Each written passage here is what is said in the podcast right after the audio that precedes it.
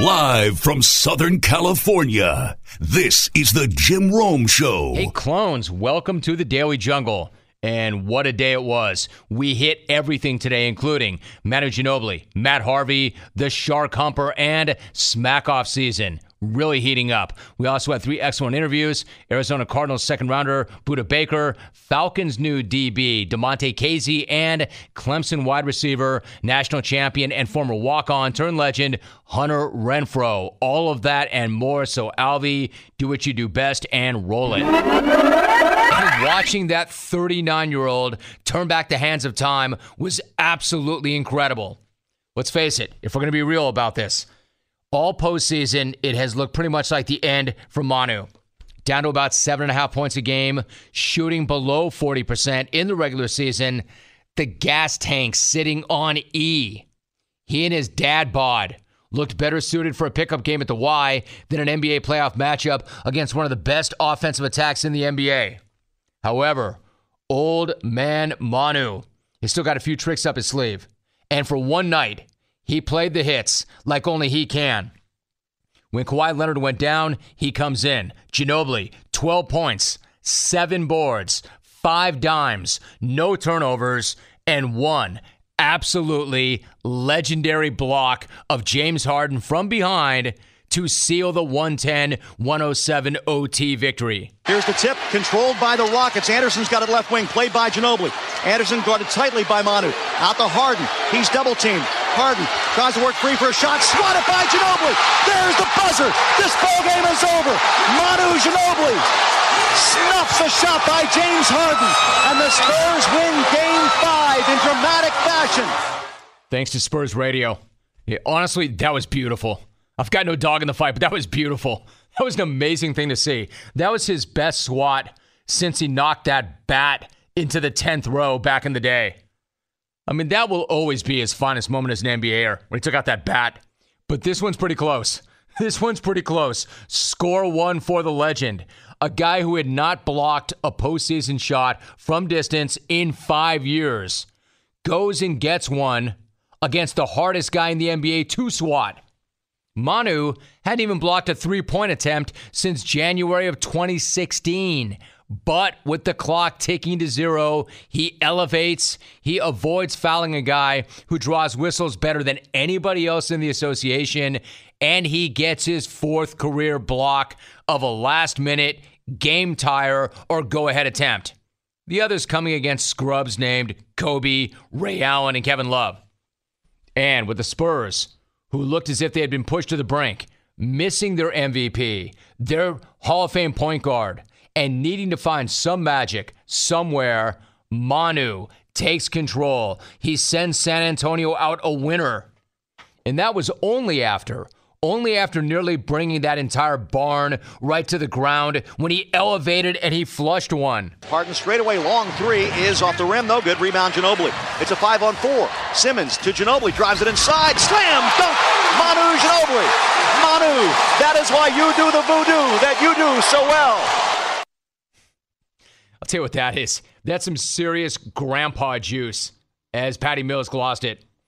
A wrong foot right handed dunk, as Danny Green called it. And on a night when the Spurs badly needed it, 32 minutes for a guy who had not broken the teens in the postseason. A performance that Pop himself knows might be one of the last great ones that he gets from his aging star. Manu, you know, reached back and gave us one of his uh, Manu performances from, from past years. He was a stud. You know, we actually went to him with Kawhi off the court. You know, we went to him to generate some offense and to make some things happen. He was a stud, and he did generate some offense, and he did make some things happen on both ends of the floor. Now, let's forget for a minute what that means going forward. Forget for a minute that Kawhi's injury means or what it might mean for the Spurs in game six or game seven or next round if they get there against Golden State. Let's just all appreciate what we just saw. Let's all appreciate a 39 year old with the gaslight on and his exit right there on the horizon, revving it up one last time to rip a win that the Spurs had to have. And hitting the Rockets with some serious grandpa juice, emptying the tank to help the Spurs push the Rockets to the brink. 15 seasons in, a couple of months from his 40th birthday, Manu turns back the clock, stuffs the beard at the buzzer, steals an overtime win for Pop and the Spurs. And I got to be straight, I really did not think that that guy had that kind of game in him. I'm not sure his teammates knew that that guy had that kind of game in him, but he proved all of us wrong. I don't know if he can do it again, but I do know that I didn't think that he could do it in the first place. Four rings in a 15 year NBA career and one of his finest moments ever occurring at age 39. Mad, mad respect. Manu, mad respect. Thanks a lot for having me back and hi to everybody listening. We are joined now by Budda Baker. So you've had a little bit of time since the NFL draft. First things first, how does it feel to know that you're now an NFL player, and is it what you thought it would be? I mean, it feels great, but uh, then again, I'm I'm just real excited to you know get to work. Let's talk about how this all went down. The Cardinals trade up to get you with the number 36 pick. I know GM Steve Keim was on the phone with you. He talked you through the entire process as that trade went down, and then the pick became official. What was that whole process, and then what was that phone call like for you? Oh yeah, the phone call, you know, was crazy. Um, he said this is Steve Keim from the Arizona Cardinals, um, and I saw that the Arizona Cardinals were at the 45th pick.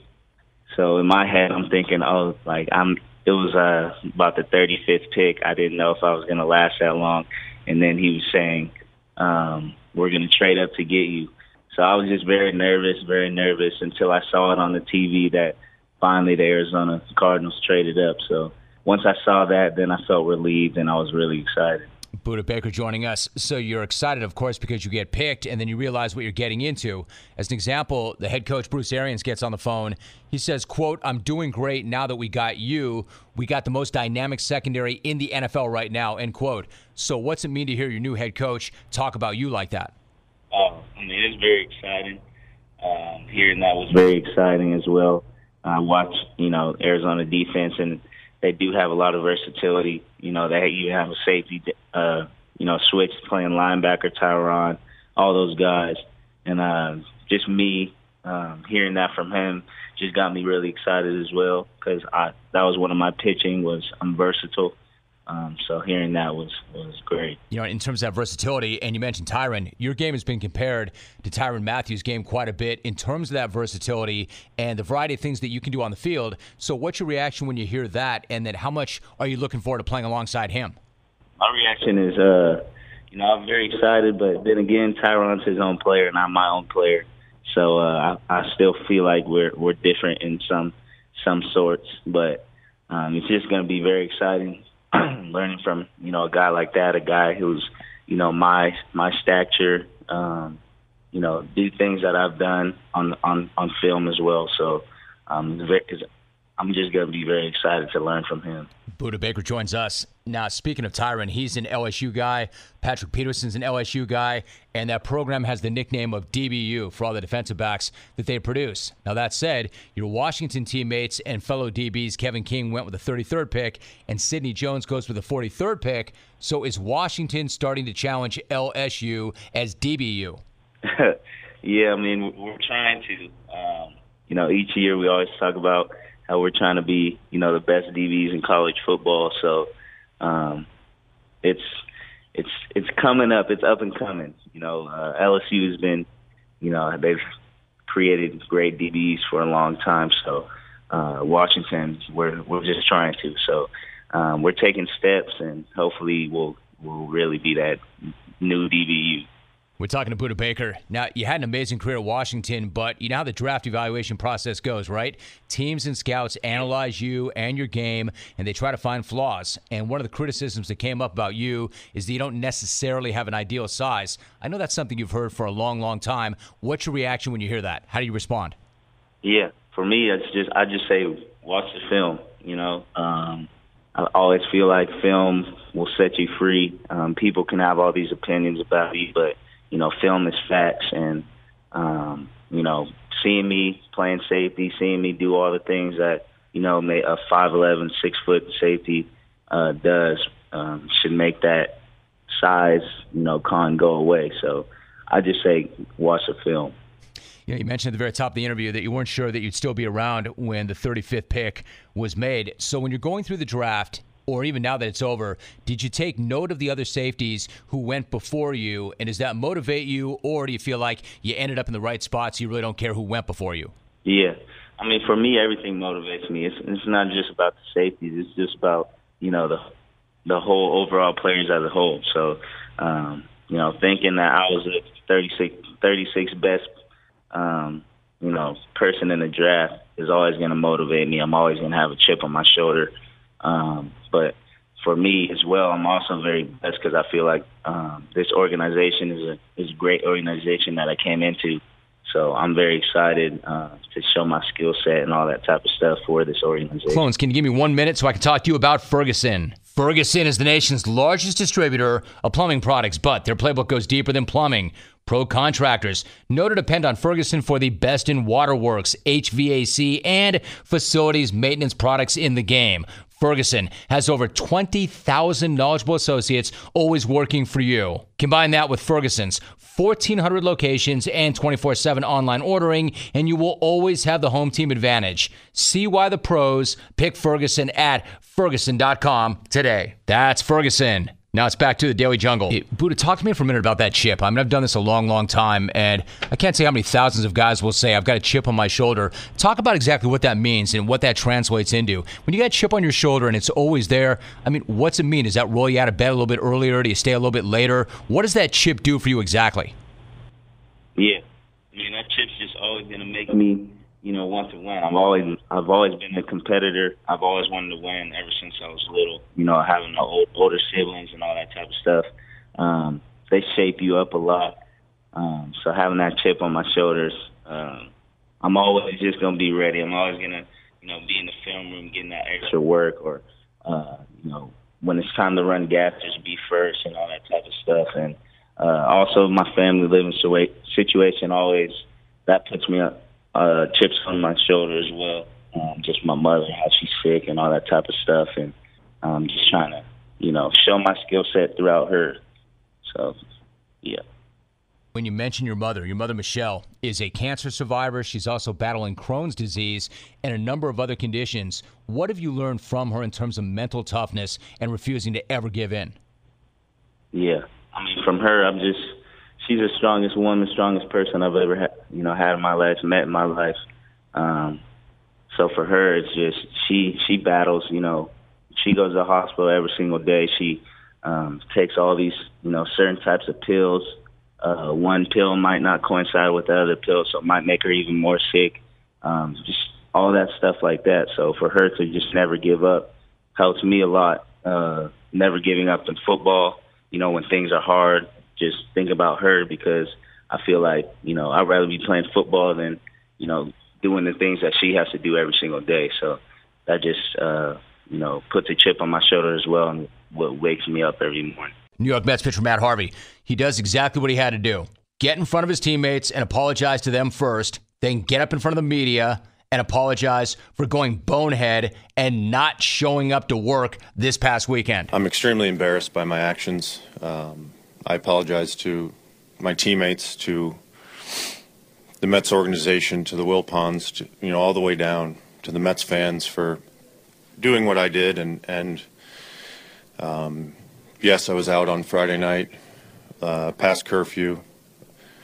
I did play golf um, Saturday morning, and I put myself in a bad place to be ready for showing up for a ball for a ball game that is my responsibility.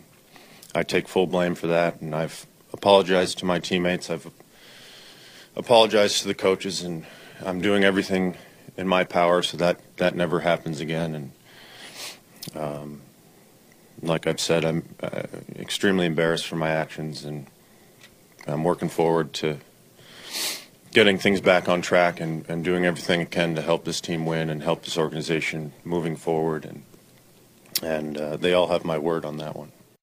Sounds pretty good. Sounds pretty good. Give him that. It sounds pretty good. And you know why it sounds pretty good?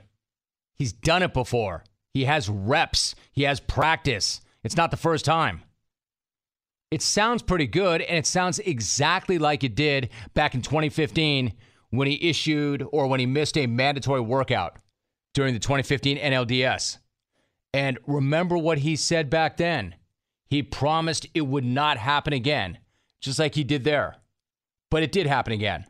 So why should anybody believe or trust him now? Especially since those are the only two incidents that we know about. Given the way the Mets coddle this guy, it stands to reason there were probably other instances as well. The fact that they only or they actually suspended him with the rotation already in tatters instead of just covering for this guy the way they have in the past, it tells you how sick they are of him and his act. I mean, the guy really doesn't get it. He just doesn't get it. This is not a rookie who just showed up in New York and got all caught up. He's 28. He's supposed to be a front of the rotation guy. He's been there several years. He knows what's expected of him, or at least he should. This dude just does not care enough or work hard enough to be that front of the rotation guy, to be a leader.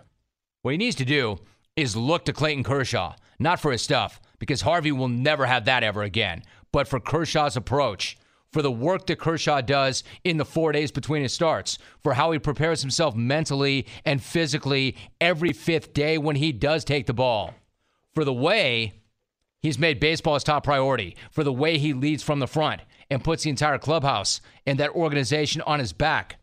Harvey has none of that. He did it for maybe a minute or two, but he hasn't in a long, long time. And once you lose that and you lose the respect of your teammates, it's even tougher to get back, especially when you're not nearly the pitcher that you used to be. This dude is going to have a long way back. And one apology, one that we've already heard in the past from him, is not going to change any of this. He's not sorry for what he did. His decision to file that grievance proves that. How sorry can he be? He filed a grievance. He's not sorry for what he did. He's sorry for the situation he finds himself in right now. This dude needs to dry out, stay out of the clubs, do the hard work in the four days between those starts, and take the ball on the fifth day. He has to prove that he can grind and that he gives a damn and that he can still win. And then maybe, maybe his teammates and the fans will trust him once again. But respect and trust are going to come, are not going to come with some apology that he made with a gun to his head. Doughy, lazy, and ill prepared is a terrible way to go through life. Baseball needs to be his top priority, and clearly it hasn't. And even worse than missing work, because he was out partying, had a migraine is that report that he was out partying because he was in a funk over seeing photos of his ex, Adriana Lima, out on town with Patriots wide receiver Julian Edelman. According to page six, quote, this is from page six. The Dark Knight became an emotional wreck on May 2nd after paparazzi photos came out showing Adriana Lima stepping from a limo and heading into Rihanna's Met Gala after party with her former boyfriend, NFL star Julian Edelman. And to add insult to injury, Lima unfollowed Harvey on Instagram after the event. Hashtag, or I should say, end of quote. It's incredible. So this guy apparently became an emotional wreck, at least according to page six. And that's why he was out partying, allegedly. Eh, given who this guy is and his lack of grind, would it really surprise anybody if it were true? No, you know what would be surprising? If he was moping around because he couldn't locate his fastball, or because he was relying too much on his slider, or the reason he was up until 4 o'clock in the morning was because he was trying to get another workout in on the treadmill or breaking down some film. That would be surprising. The fact that this supermodel who was probably never really into him in the first place, had moved on and wrecked his dome, allegedly, that would not be surprising. So let that be a lesson to all the aspiring Derek Jeters out there. The captain made it look easy, but that doesn't mean that it is. Know what you're getting into. And if it's a 35 year old supermodel who has run through a list of athletes and celebs that rival any hound out there, know that you're more likely to be the one who gets the gift basket, the pat on the backside, and the NDA to sign as the elevator awaits. with the door open. Because there are some guys who are cut out to be supermodel guys, and there are some who are not, even if they get to hang around one for a little while.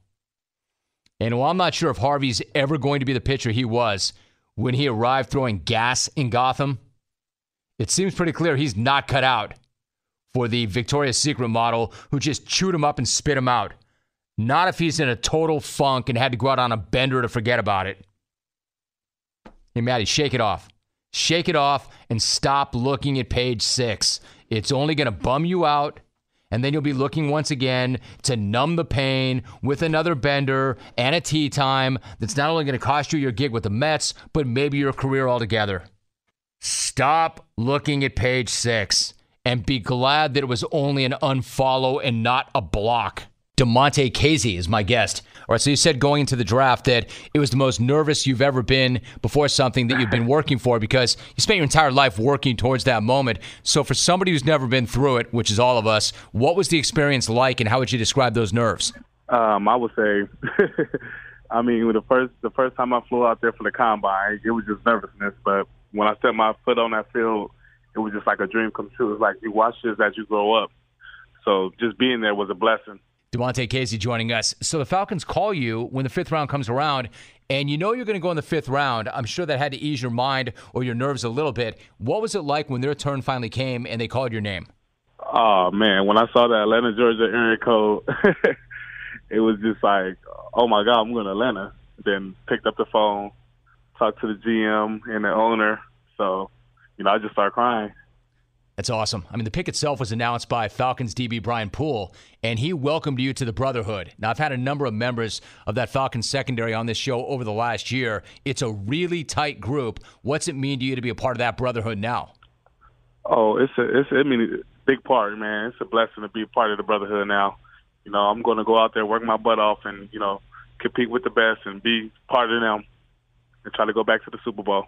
All right, so I'm glad you brought that up. I was going to say you're going to join a young, aggressive defense that's got a lot of playmakers that came as close as you can to winning a Super Bowl. You could have gone to any team in the NFL. So, what's it like to go to a team that can compete for a ring immediately?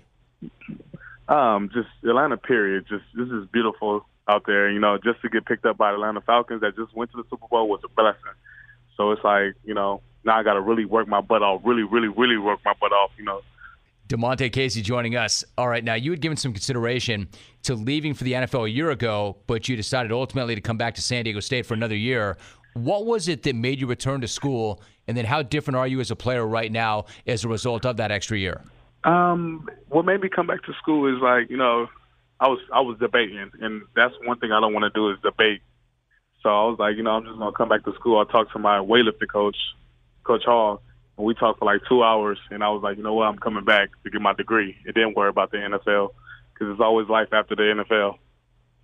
You know, I made the point that you have got the school record for interceptions, but you've made the point that your best attribute isn't your ability to come down with the ball, rather it's your tackling. Now, some DBs don't really like to put their nose in there. They don't really want to tackle. Why is it that you like to do that so much, and why is that such an important part of your game? Oh man, growing up, you know, my dad coming to the games, watching it, and he used to just always tell us like, if I'm gonna pay my money to, for y'all to play football, don't be going out there being scared. He used to watch us doing hitting drills, so it was like I have to go hard and tackling, and that's why I always had that mentality in my head. You know, growing up, seeing that.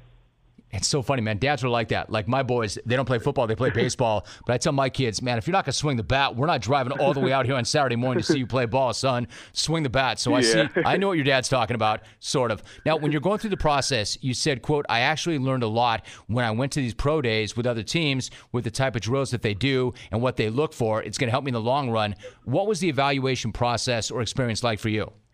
Um, going there and doing these type of drills with the other coaches is like, you know, it's all about can you pay attention? Can you listen? So it's like don't try to go so hard, but you know, get the technique right and see if you're paying attention to what they just said. So it was just like you know, a blessing is you know hear from another coach of what to do and how I'm doing it, and getting feedback from it. Damontae Kazee joining us. I would imagine also that when you go there and you talk to the NFL people and you talk to scouts, they're going to say to you, where do you think you need to improve? And it's always kind of tricky. Like guys might not own it or cop to it in terms of what they think they have to get better at. So when they asked you that question, where do you need to improve? How did you respond to it? Just finding to the truth. You know, everybody needs to prove on something. You're not perfect in the world, but I tell them like, you know, I need to prove on my um, my eye discipline because I played a lot of off coverage, and you know, my eyes getting you know the wrong place sometimes, and that could put me in a bad position. All right, so it's a really honest answer, actually. So you want to improve your eye discipline. Yeah. From a technical standpoint, how do you go about working on eye discipline? Oh man, going down to the press, press instead of playing off. You know, right. make it more easier. But you could you could always work. I could always work on that. You know, just paying attention to the wide receiver because we get uh get a bad habit of you know reading three step and looking back there too long, so I could work on that.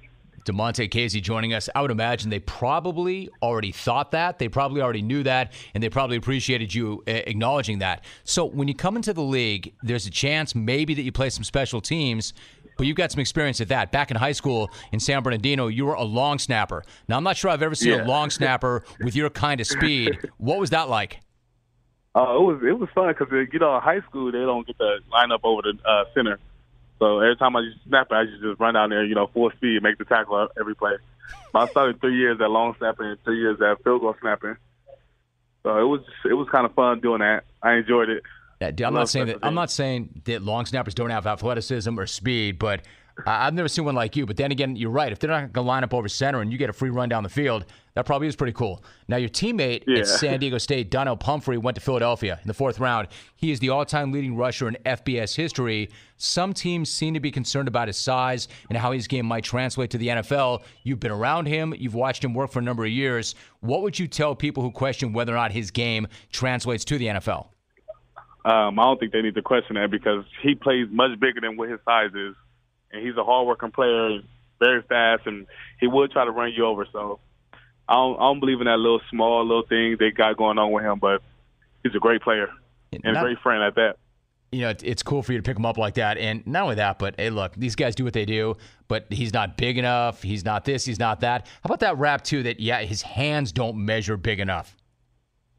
Yeah, I don't, I don't, I don't know what they mean about the hands and stuff. So I, I'm honestly not a critic, so I don't know. Shark Humper Gate 2017 is not going away anytime soon. At least not until we figure out who is the guy in that picture naked on that shark. Might be a while before we figure it out because no one in their right mind is going to openly admit to knowing that shark in a biblical sense, right? Oh yeah, that that guy was me. Who's going to do that? The folks at Deadspin, however, are staying hot on the case, and they followed up on a lead a lead that it could potentially be the CEO of Jimmy John's, Jimmy John himself, who apparently is an avid hunter, a fisherman, and an outdoorsman. And he does look like the guy in that photo. But a spokesman for the company said it's absolutely not him. Jimmy John's, freaky fast, but not freaky with fish. Hey-oh. Scratch him off the list, which is bad news for Florida head coach Jim McElwain because now all eyes turn back to him again, even after Florida had dropped that rather tepid denial. Quote, he's told us it's not him. Not it's absolutely, positively not him. Just he's told us it's not him. They're going to have to do better than that to get folks off of McElwain. And then when he had that chance, when McElwain had that chance himself, when he had the chance to get people to look the other way, to get them off of him. He had to sit down with the Orlando Sentinel. McElwain was asked point blank. He was asked point blank if it was him who went Netflix and Gill. Here's how he responded. Part, you've become part of this big yeah. viral photo. Sure. I mean, what's your feeling on this situation? Well, first and foremost, I don't know who it is, but it isn't me. I mean, it's what what's your just feeling in general? Just that something like this I, could even get out there and become a story. Well, I guess that's for you guys to answer. And you know, in the world we live, what is a story? I just know this: it isn't me. I mean, that's all he had. That was the response. It isn't me. It isn't me. Look, I'm not saying I'm not saying it is him. I'm not. Let's be very clear about that. I'm not saying it is him. I'm saying he had a chance to put this thing to rest once and for all. A chance to find that highest rooftop in the land and scream as loud as he possibly could. I'm not the guy who got naked and humped that dead shark. That's not me. And I'm going to sue anyone and everyone who even suggests it's me. Any website, any blog, any Twitter egg with a single follower. That's not how I roll. That's not how I get down. That's not my deal. I don't know who the hell that deviant is, but I want to make it crystal clear. It ain't me. Say it one more time, and I will see you in court where my attorney and I will be ripping everything you own. But that's not what he did. And he didn't do himself any favors with that denial either. Again, I'm not saying it's him. I'm saying I would have been a hell of a lot more emphatic if it wasn't me. If it wasn't me. Like I said, I'd not only find the highest rooftop, I'd get naked on the highest rooftop and said, Look at me. Look at him. It's not me. Hey, coach, one more thing. If you're going to start an answer with first and foremost, there needs to be a second or a next or a furthermore or even an alibi. Like if you weren't mounting sharks on the open seas, well, where were you? Because right now, your I did not have sexual relations with that shark defense is about as believable as Bill Clinton's. I did not have sexual relations with that woman. Hey, look, if I'm this coach, I drop everything I'm doing. I put everything on pause. It is the off season. Spring ball is over. I stop all recruiting trips. I become the lead detective on this hunt for the humper. Go Law and Order SVU on this smiling, naked, plump shark pimp. And do not rest until you find this shark Jeter. Because until then, everybody's going to assume it's you. I'm telling you, the last thing you want is for Shark Humpergate 2017 to bleed into the week of July 10th for SEC Media Days or it's going to become a thing all over again. Or even worse, the week of July 23rd. You know what that is? I know you know what that is, Jim. Discovery Channel's Shark Week. It is a sea world, er, sick world that we're living in, coach. Hunter Renfrow. So when you look back on the yep. national championship game and your reception to win that game with just one second left, now that we're a little bit farther removed from it, what kind of thoughts and memories do you have about that moment?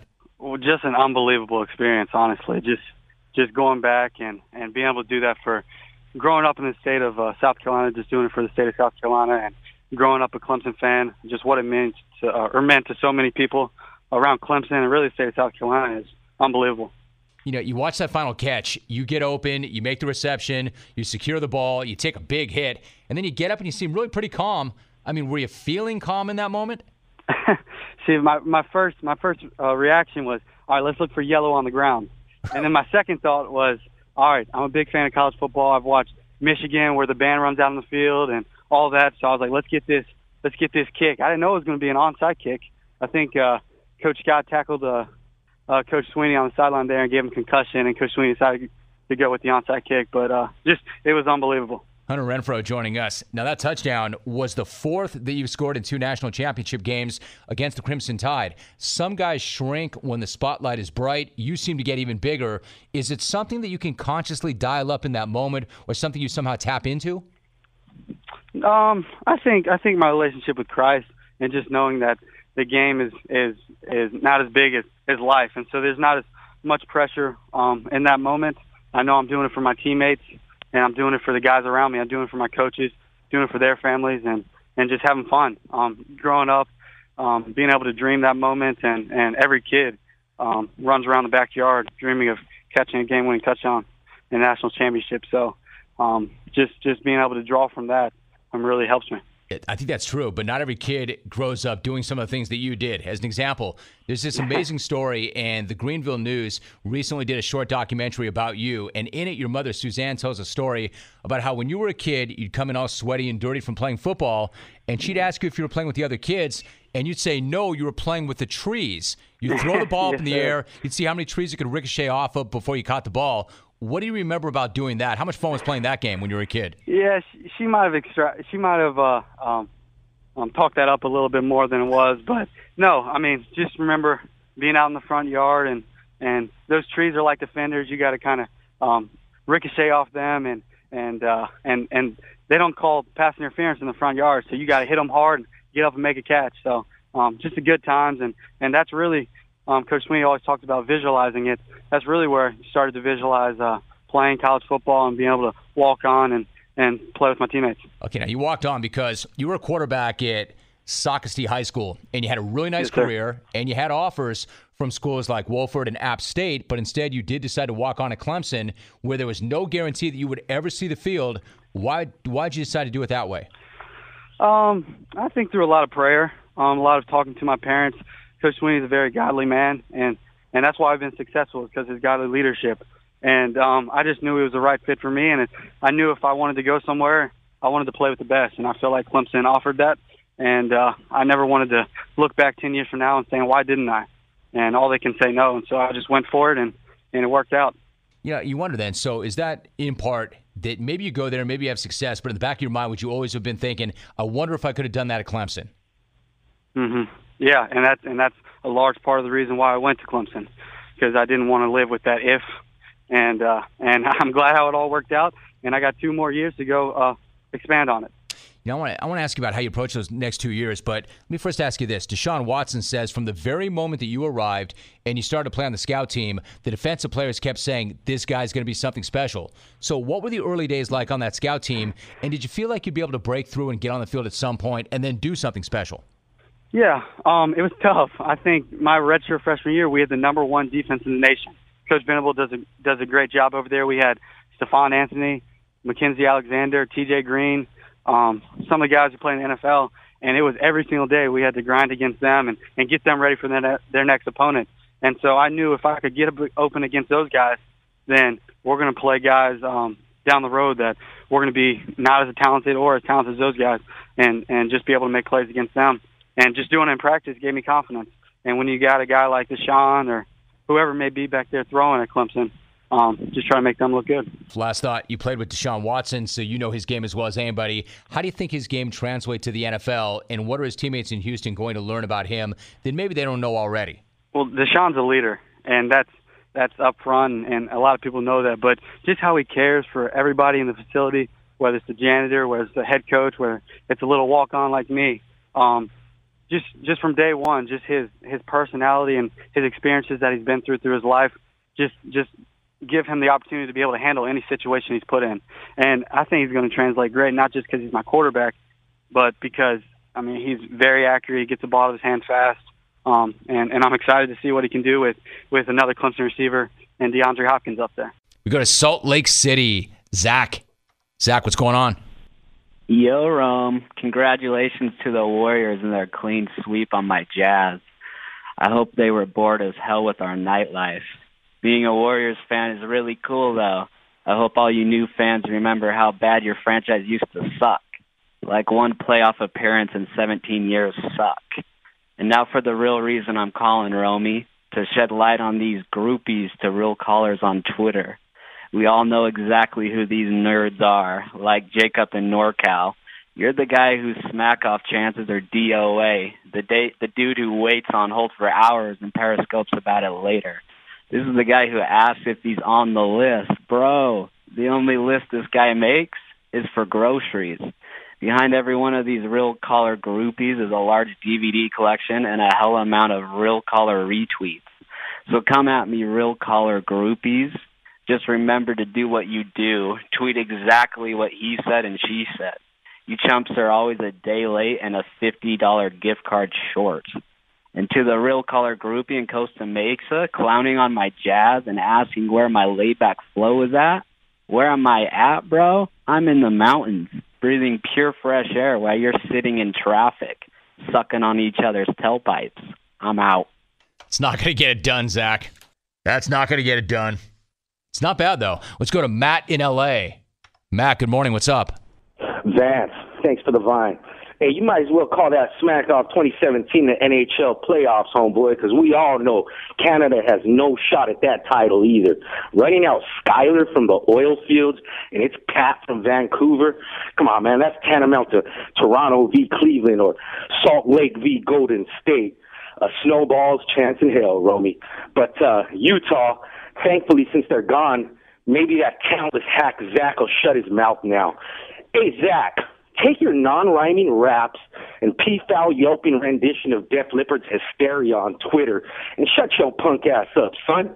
The jungle is for real men and real fans, not whining boy band man crushers. At least you didn't bring that officiating garbage to the jungle, bro.